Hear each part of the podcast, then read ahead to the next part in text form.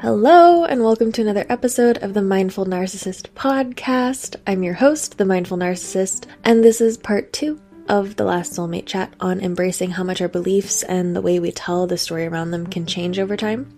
So, I'm just going to remind you to listen to the last episode for part one, and uh, here we go. What is your curve of religiosity Oh, shit. from a young age? So, the earliest thing that I can, because I've been thinking about this. So, my therapist was like, Tell me everything you can actually remember about your childhood because how much do you remember? And I was like, Not much. So, she tasked me with the exercise of like trying to write shit down that I do remember. And a lot of what I remember is not real memories, it's stories about memories. So, I was older and was told a story about something that had happened before. And then I think I remember the thing that happened, but really I just remember being told the thing which thankfully people decided to tell me a lot of stories about things that had happened because I got nothing. And so the earliest thing that I can remember about my relationship with spirituality is my grandmother telling me a story about when I was like three or four. I was in the car with her, and the way she told it to me as a teenager was you were asking detailed and challenging questions about Jesus. And you hadn't been saved yet, but you had things you wanted to know and I was crying and blah blah blah, you know, like, oh, she's gonna be, she's gonna have a relationship with Jesus, and like, cool. Grandma's real proud. So that's my first memory. I was saved at five or six, and then got zero understanding of what that meant. Was not in church regularly until I was 18. So I have like a wild faith because I had to develop my understanding of God separate from my understanding of the church because I wasn't in the church. But I knew God was real and I needed to work with that. And so my understanding of God was almost as a coping mechanism to the childhood trauma that I experienced. I was terrified. There was nowhere to go for any kind of comfort. And so he was the only not abusive authority in my life because he wasn't anything. He was just very neutral. Like we had no, he wasn't being presented to me in an abusive way yet. Huh. We, we hit that later on. But You got a Just- blank slate god. I got a blank That's- slate God. Nice. And I don't think that exists anymore. Like, I feel like I got a very unique understanding and I was able to define that relationship on my own terms and have a very solid understanding of it before I hit being in church. And I think that's why I act different and operate differently or think differently than most church people because I had like battlefield God, I guess, but like, hi, my whole life's falling apart and you need to do something because I'm going to die right now. Like, I'm in, I'm afraid, I'm in pain, like, show up. And so my first memory of having like an encounter with the divine, so to speak, was after I was coming out of surgery. So I'm 13 by that point, coming out of major surgery and on a lot of drugs, granted, a lot of drugs, but I came out of surgery and by that point I was already dealing with enough that I was like, why am I alive? And there was zero actual chance that I was going to die. Like I was not we were not operating on a major organ. We were, I did not have cancer. Like my life was not ending, but I was 13. And so my life was ending all the time because I was 13. And I remember laying in the bed and going, well, if I'm still alive, there must be some reason for that. I must exist for a reason.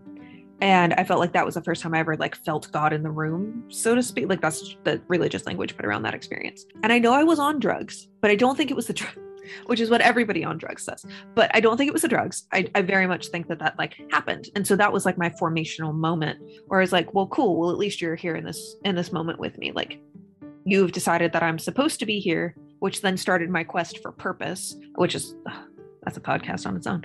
But I was trying to figure out like, why, why am I here? There must be something about my life that makes it worth enduring all of this.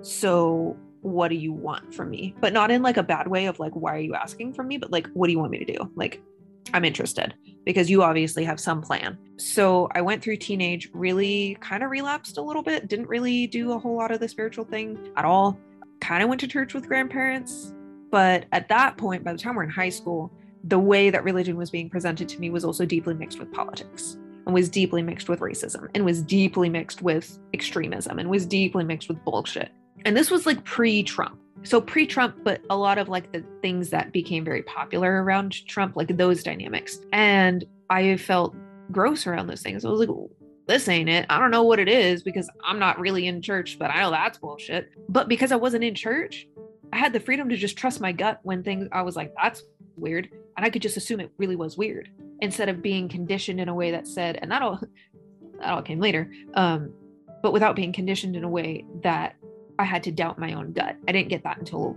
later in the religious aspect. And so I met a guy, and unbeknownst to me, he was the son of a pastor in the denomination for which I now work. And he had the guts, and I respect him for it to this day. I don't respect him for a lot of things, but I respect him for this. He invited my mom to church. He wanted me to go with him, and he invited my mom so that I could go because I was still in high school. And my mom was so overwhelmed by the fact that someone was inviting her somewhere, especially by that point, that she she came and she went until I got old enough to have a driver's license about five to six months later. And as soon as I got my driver's license, she never went again. She was done she got into some weird other thing. She's she's on her own spiritual journey. I don't think it's a good thing for her, but that's that's like she went and tried to find a version that had how give me a very clear checkbox to my salvation because I don't have any love or belief in myself and I need it to just be a checkbox. I need this to be formulaic. I need this to be not about me. Like let me just earn it. That's all she wants right now. And so it's like she's going back to really old traditions and really old stuff, like trying to find like the answer. She's also very into conspiracy theories. We'll just leave that there. So I start going to church, and the major issue that I've come across from my life in religious spaces is the pressure to not be estranged. That is the rub with most religious people in me. They want to fix it they want it to look right. They're looking for some great restoration story because God heals and blah blah blah. And like I have had every everything in the book thrown at me about how and why and when and what I should do about my family. The only thing that has not been thrown at me in a religious space is I respect your decision. We have not gotten that. The person counseling me at that church was the aunt of the boyfriend, and she was problematic in a lot of ways. And there was pressure to reconcile and there was kind of issues between her and the parents and so there was like a little bit of animosity there but like there was just a lot there. So ultimately you counseled me into breaking up with that man and my first understanding of like patriarchy was him going well god said you're my wife so you'll come back. And i was like well well Spoilers, I've been married for uh, four plus years to a very different man. I did not, in fact, come back. And I did, in fact, write the best roast email to this child. And it was really so good. Thank you. Thank you. I feel very validated. I'm pretty sure I read it out loud to you or made you read it before I sent it and then after I sent it because I was just very proud of it. Because it was the first time I'd ever like clapped back at somebody besides my parents and been like, look, bitch, you will never speak to me again in this manner. I am not reserved for you. I feel like I heard it at least three times. Like I think there were three drafts, maybe. Because that was that same Christmas break, wasn't it? Wasn't that the Christmas break? I think so. I feel like it. I don't know why I feel like it was, but I feel like it was. All important things happened in that one break. Two weeks, three weeks. so it was, you know, well, God said, and I was like, well, I'll still go to the church. You know, I'm still cool with a lot of people. Half of them then tried to date me. And so it was very much about there's a hyperfixation for young people in churches about certain life stages relationships, sex, what you do career wise, marriage, family, blah, blah, blah. Because I was estranged, I already didn't fit properly. And people kept trying to refine the edges off of me to make me fit in the category or in the the life path of what a good Christian girl should do. Problem is, I was already independent, living on my own, working three jobs, had a college degree, was going to do my own thing. Like, I was harder to control, I think. And so eventually I left that church and, unbeknownst to me, ended up at a church of the exact same denomination on accident. Did not seek it out either time. Again, the denomination I work for. And I wanted to belong there because their whole thing was this is church for the rest of us this is where the misfits come. And I'm like, oh, cool, that's me. I can be here. This will work for me. And I felt so excited to finally fit somewhere. And so I went there from 21 to 25 and ended up with a completely broken heart because it was better. The first couple years, I got a lot, a lot of really good stuff, a lot of learning, a lot of growth, a lot of healing, a lot like I got what I was looking for. And something shifted. And we're sitting here afterwards trying to figure out how much of it was there the whole time and I was just blind to it and we were just blind to it, how much shifted over time. It was a mix of the two. And part of that is just learning to forgive yourself for not seeing the danger signs when you want something so badly. But something shifted about halfway through before the pandemic. And there were just some of these other major dynamics that I had an issue with about the urgency. And I think you interact with this too within the Mormon framework the urgency of we have to sacrifice everything about our personal lives to save souls and your time, your energy. If you're doing anything else, you could be doing these other things. They tried to pretend that they were holistic and that they cared about all of the areas of your life. They didn't where I was. They didn't. And that got more and more and more and more starkly apparent as we came into the pandemic. And, you know, eventually we split ways.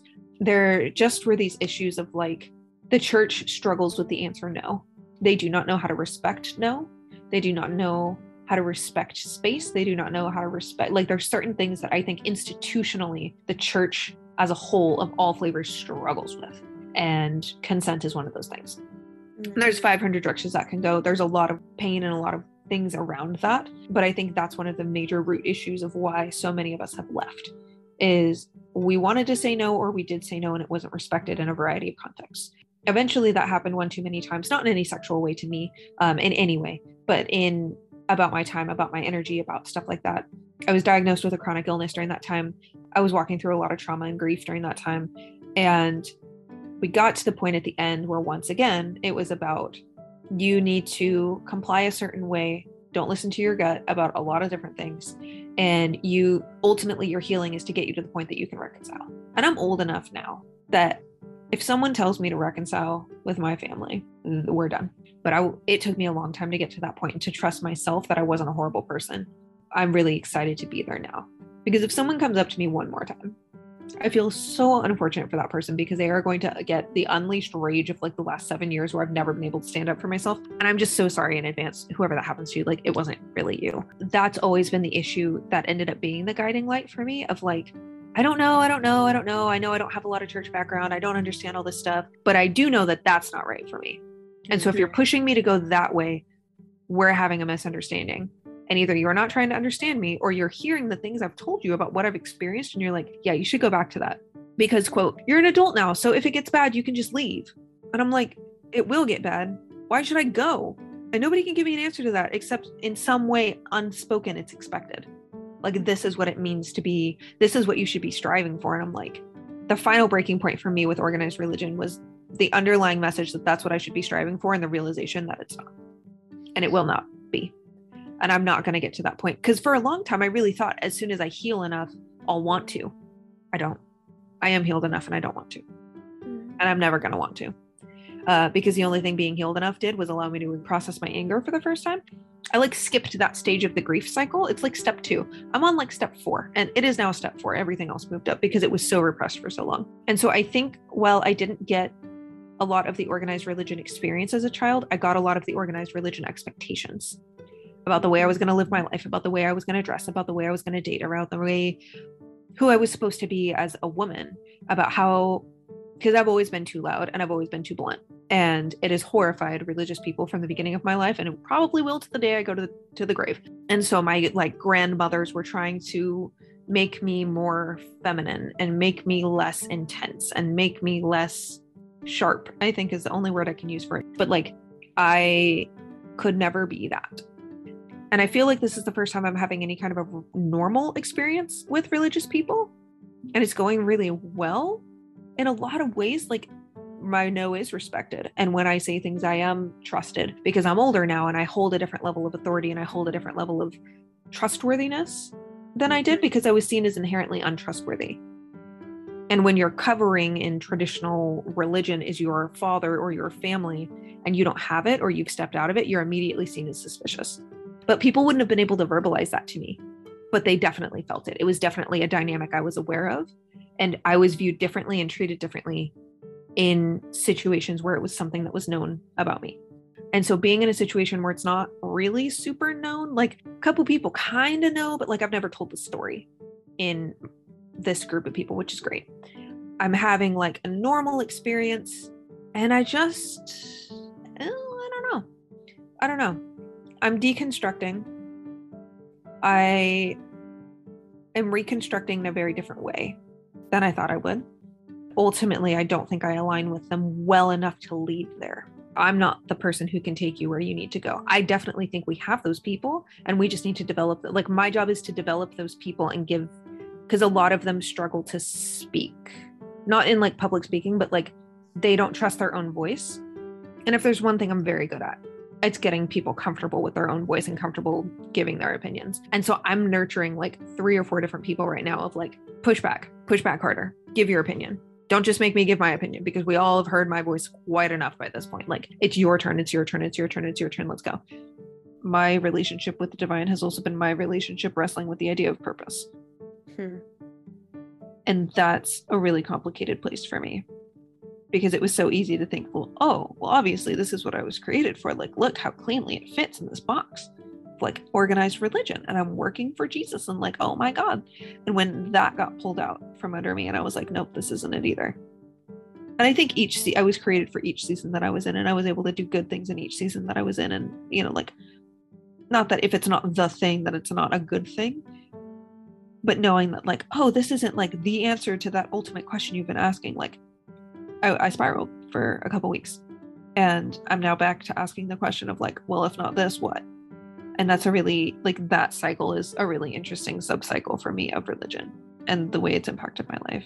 That's like the major thing that changed i think from the time i recorded to now. What i've realized is i have more faith than i've ever had in individuals. I have seen more beautiful examples of actually you know traditionally religious people not being dicks and actually being phenomenal examples. I have the least amount of faith in systems that I've ever had. And so, my big question and what I'm wrestling with right now is where do individuals become a critical mass that is a system? Where is the blurry line between where that shifts over from individuals to systemic? And I don't know. And I don't think any of us really know. And I definitely don't know in this context. I feel the most comfortable exercising spirituality in the context of individuals working with mm-hmm. individuals, being in community with individuals, seeing the good in individuals, I struggle deeply with systems. At what point have systems done so much harm that repairing them is less helpful than starting fresh? How do we balance the requirement to address the harm that we've done and to repair that on top of changing where we're going? Long term, from here, I don't know what my relationship with spirituality looks like. And I don't think it'll ever not be a part of me because it's deeply ingrained in just the way that I see the world. In the same way that it's deeply ingrained in the way you see the world, even though we use wildly different language to to describe that kind of the same idea. And so it will always deeply be a part of me in the way I navigate the world, but how I identify what I practice, what spiritual and religious practices, like that's all on the table for the first time, and that's terrifying. And it's like if I don't have kids, cool because there's a whole layer to that conversation I never have to engage. If I do have kids, how are you going to raise them and what are you going to tell them is true and blah, blah, blah, blah. Like it would be easier not to. It would just be easier not to. and so I'm enjoying the bliss of not having a child while trying to make these decisions because it's helping me a lot to have time. So that's also answering the question of, well, what's changed from November to now and how, where, blah, blah, blah. So, I, you know, I just predicted half the questions and answered them in, in one go. I know, which is great because I was like, mm, am I going to be able to remember all the questions? But I think it's interesting, um, your job kind of being that sterile tie to religion right now. Because mm-hmm. I, I kind of feel like that's something I've done for myself because I'm very consistently drawn to religious spaces still. Yeah. I go to church with people all the time. All the time. But it is church, which actually also on that note, in defense of you like not saying what was there like i went to church with you a couple times i'm very attuned to red flags and i wasn't really getting them so i don't know that it was always there i think it's Thank something you. that developed over time yeah. yeah. over time yeah. like maybe a, the power gone to head thing or something which i feel like is tends to be what happens with churches that want to get bigger I think that for me, kind of going to church with people in places that I have really no connection to at all has been a strong way for me to like kind of in some ways stay in tune with my own spirituality. Because it's it's the right kind of space yeah. But i'm i'm so disconnected from what's actually going on there that i can just really Enjoy. be there in my own space. Oh that's really cool. That's really cool. I never thought about that. That yeah no you're completely right. Options going forward. Hey. I'm finding like weird little solutions like that. Like, how do I maintain the ritual that I do feel is important without sabotaging my values or doing something because I feel like I'm supposed to, but not having it reflect what I actually feel is appropriate. We're getting there. I feel like our relationships with religion have changed so, so much. And I remember, God knows, years ago, whatever, we had this conversation, not this conversation, but a conversation once where we're like, wow, this is so funny. Like, we're totally the opposite of each other. What was interesting is listening to this conversation, we're not the opposite at all. Like, we're very much in the same place. We just use different language. And I'm like, how did we, what? Huh? We thought we were like polar opposites. And in some way, at that point, we definitely were because I was very much like in the religious rhythm of like weekly stuff. But I feel like now we've both migrated from the poles and we're somewhere in the middle, but like somewhere relatively, like still very different, but relatively in the same hemisphere, which I don't think either of us would have ever thought we would be three years ago. And I find deeply entertaining. I think the most surprising thing for me is that I never would expect would have expected that I would come to a place where I still actually felt spirituality was very important. Like I think yeah. that's an extremely important like human I agree. thing, human striving, human need. And the fact that even though oftentimes I am still hesitant to like put spiritual language around it. Yeah. Because it's easily misunderstood and also like yeah. I have a lot of baggage with the, that language. Absolutely. But like the fact that it is extremely important to me right now to be able to articulate and find my own relationship with that. I think I never I never would have seen that. I would have yeah. seen myself just heading further and further away from it. Yeah. Instead of coming back to it in my own way because I think I do need it and I want yeah. it. But again, on my own terms fully. Right. And that's just a fascinating place to be because I feel like you had to do a lot of work and reflection to land there specifically. Like you didn't just wake up one day and be like, this is where I'm at. Like that took time and that took consistent reevaluation in a way that's really cool. And I feel like I'm coming to sort of the same general place, but in a completely different way, completely different motivation, completely different strategy. For me, it's I know that there is this core part of myself that I've developed from a very early age that has this deep and gut understanding of my relationship with my spirituality and with my understanding of the divine. And those things haven't changed and I've added layers and taken away layers and changed layers and moved layers and all of those things. And my understanding has refined and changed over time. But ultimately, I don't feel like I've changed. I feel like everything has changed around me.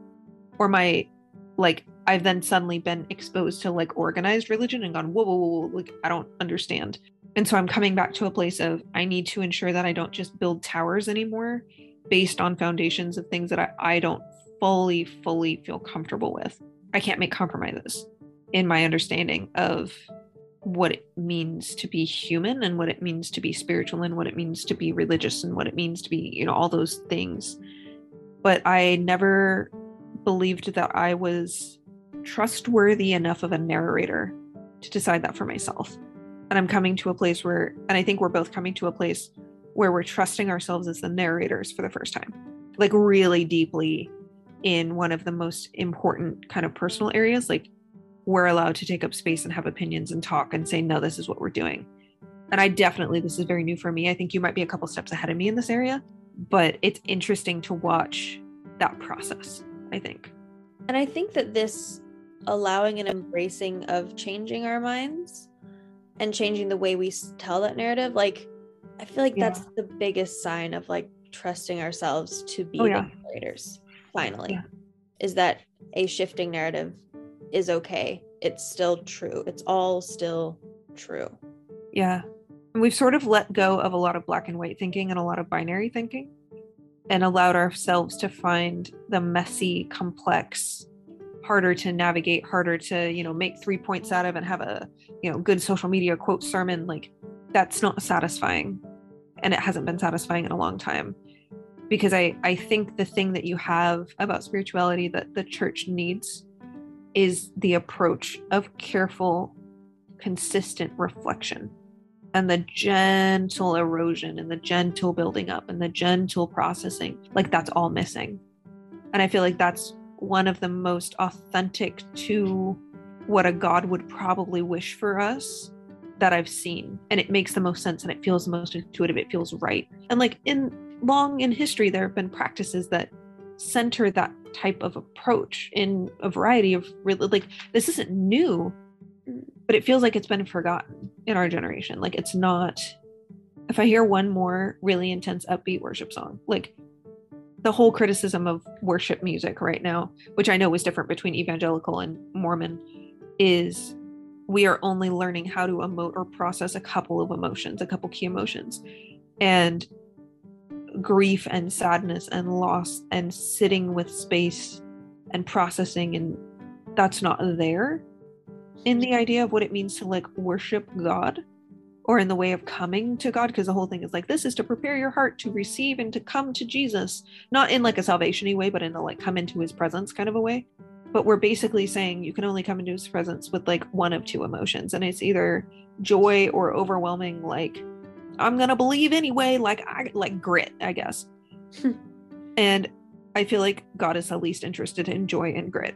Joy in the way that it's being presented in that. Like I think he's very interested in joy as a as a thing, but like because in any actual relationship if somebody started every conversation by like screaming about you and how great you were you'd feel a little uncomfortable. Like that would be a little bit awkward. It'd be a little weird. And so i just imagine that god feels just like minorly awkward. And he's like cool. Appreciate it. But also we can talk like regularly like you can we can you can actually tell me what's going on instead of just telling me that you believe that I'll fix it without actually telling me what's going on or how you're feeling about that. Or like, this is like my entire thing. And that for me represents such a reflection of the way that we approach the divine just in organized religion. And that is the thing that I feel like you are the polar opposite of, and that you model a way of engaging that doesn't sanitize it and like strip away the only actual helpful parts of it because those are like the that's not fucking helpful. And we hit the end of what that can provide and then go well where is god? Why can't god meet me in this place? Why don't i have the tools to navigate this thing? And it's like because we were never given the tools. And instead of stopping which is where most people would stop you went and developed the tools on your own found your own language found your own practices found your own stuff and then redefined what your spirituality meant to you and how you planned to engage in it in a way that felt authentic, fulfilling, and helpful. And it's not one dimensional anymore. Because I think no. the problem with like that joy is it it's a one dimensional joy. Toxic positivity. Yeah. Yeah. It's like coerced in a way. And I just, I don't know. I feel like cognitive dissonance is where I'm struggling so much because it's like technically, you know, you believe that your your God can knows everything already and knows our hearts before we even say it, right? So, what exactly is the purpose of an exercise to create toxic positivity and like whitewashing of our real emotions? And like, you're not fooling anyone. If you actually believe these things, like, what, do we gain? What is any, like, who decided that this was actually helpful to anyone? It's so confusing to me. And so, it's like those levels of just basic cognitive dissonance where I'm like, what are we telling people to what? I think a lot of the thinking around like toppling systems involves kind of building a new system to topple the old system. Yeah. But also i kind of think like inevitably it's going to grow to become the same kind of thing. Yeah. Like all these things i think just have to be broken down into small small communities. Yeah. Because you know while the you know the joy of worshiping god in those spaces like is a one dimensional thing at the same time in that kind of space that size of a space if you were to all bring everything to the table it just kind of would become like this complaining whining fest. That's not really helpful to anybody either but that's exactly. what it ends up being on that scale. Right. So it just needs to be brought down and then you're in a small enough space where joy can be genuine or sorrow can be genuine yeah. not turn like because both of those things on that large of a scale joy and sorrow i think become toxic. Yeah. Bring it down and then that's where it can become real and helpful to people. Balance in all things. I hold these certain random ass things as like universal truths. Or like I have these little sayings or these things that I've that I don't even know if they're specifically religious, but I like believe them with the level of intensity that I would believe like a religious thing. Hmm. I don't know if you do that. I feel like you kind of do, but on different things. But like when we're like, yes, and balance in all things, and we're like, this is a general way that the world operates and that I need to be aware of because when I'm in alignment with this thing, it helps. And when I'm not in alignment, like those things. And I feel like we both have a list of those things, but I've never thought about like when they come across my mind, I'm like, yes, this is one of those things. But I could not tell you what's on that list. Balance in all things. Time is a construct. and I don't know what else. I hold this one very, very dear, and I'm like, I am capable of making anything grow. And my responsibility with that gift is to ensure that I don't make the wrong things grow. Like to be very, to not just pour that out everywhere and to be very like careful about how I use that. Yeah. And I don't know where I picked that up. Like I definitely believe it's true. And I definitely believe it's one of the like the most guiding principles of my life of like, mm, you have a very big gift and you can do anything with it. So please be careful because there's some shit that does not need to grow. That's one of those things that I'll navigate for the rest of my life. I feel like we are creating our own canons and we are collecting these things through our experiences and deciding like this is the thing that we believe is true about the way the universe works or about the way the divine works or we work or whatever. But I feel like that's interesting in some way. And like the ritual element of that in the way that we do those things is interesting. And I can't put language around how we got there or why we're like that. I feel like that's an intersection of trauma and religion and like certain habits that we just repurpose to suit us. See, I think I think the reason that I do think these kinds of things are important to have on a podcast is Mhm. that I I can't think that it's it's not it can't be that you it can't be unique to us but people don't talk about it and they don't name it. And I think that that means it probably isn't serving them as well as it could be either mm-hmm. if it's not being talked about not being named. So I think we've just learned to articulate these things or we have the luck of having found each other. Yeah, both fascinated By in the these shit. in our lives. Yeah. and so we want to talk about it and we always talk about it a It's- lot we talk yeah. about it it's, it's constant theme Yeah. in our conversations and you know i don't think everybody is that lucky necessarily and so it's mm. just it's happening but it's not conscious necessarily Yeah. and it maybe isn't being utilized to its full potential either because of that Yeah. And I think sometimes hearing other people talk about it gives permission. Mm, Like once you hear it being discussed, it's okay to talk about it yourself.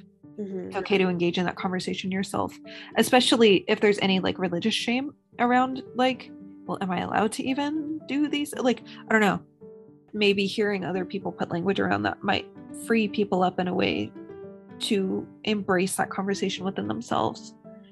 Because ultimately, I feel like that can be distilled down to what is your gut saying? What has your gut learned about the world? What have you what have your experiences and your understanding taught you? And some of that you'll be like, oh, well, I have created this version that is a lie that I need to deal with in therapy. And some of that will be like, these are deeply fundamental things that help me understand and navigate. Either way, you'll get a better sense of what's guiding you, and you'll be able to then make informed decisions about how you navigate those things. You're not just stuck with them being these unnamed, like motivating forces. Mhm. I think that that process, because the biggest thing that organized religion strips is the ability to listen to and trust your gut. And being able to give people any part of that back or permission to have any part of that back would be a delight. Because I feel like you gave me that back. Like you're the one that said, you are allowed to do this thing. And I was like, like, it was a whole thing. Because I had never met anybody who listened to their gut and respected their own sense of self. Like that was novel to me. And as soon as you're like, this is the thing you can do, I'm like, oh shit. And then started doing it. But I'm evangelical. And so there's always the deep um, existential fear that I'll get it wrong when I die. And that then I'll be like, oh shit. Maybe I should have soaped my Bible and done all this stuff and like, which I don't actually believe is true, but it's just that like reflexive fear because Yeah. it's been ingrained for so long. And I'm like, Existential dread is not a good reason to follow any particular practice. This is not a motivating factor. Existential dread is not a good reason to blah blah. blah. Like Blank slate God is a chill dude. this is my thought. This is my thought. Like he wasn't weird when I talked to him. Why is he mm. weird now? Why is he so weird when you guys talk about it? What's happening? Thank you for coming along for another chat, and as always, thank you to my wonderful soulmate for joining me again. You can sign up anytime before the end of the month if you want to get in on March's issue of the Mindful Narcissist Zine. I'm continuing to explore writing and film photography right now with the zines, and I'm really happy with how they're turning out. You can also sign up to be a general patron if you just like the podcast and want to offer some support but not receive a zine. Both tiers are €4.50 or 5 US dollars, and the link is patreon.com forward slash the mindful narcissist. You can follow me at Kaitlynn W for daily mindful narcissist content and reminders and announcements about the podcast. As always, like, share, review, all that good stuff, and my DMs are always open. I will see you next week for another chat. Mwah!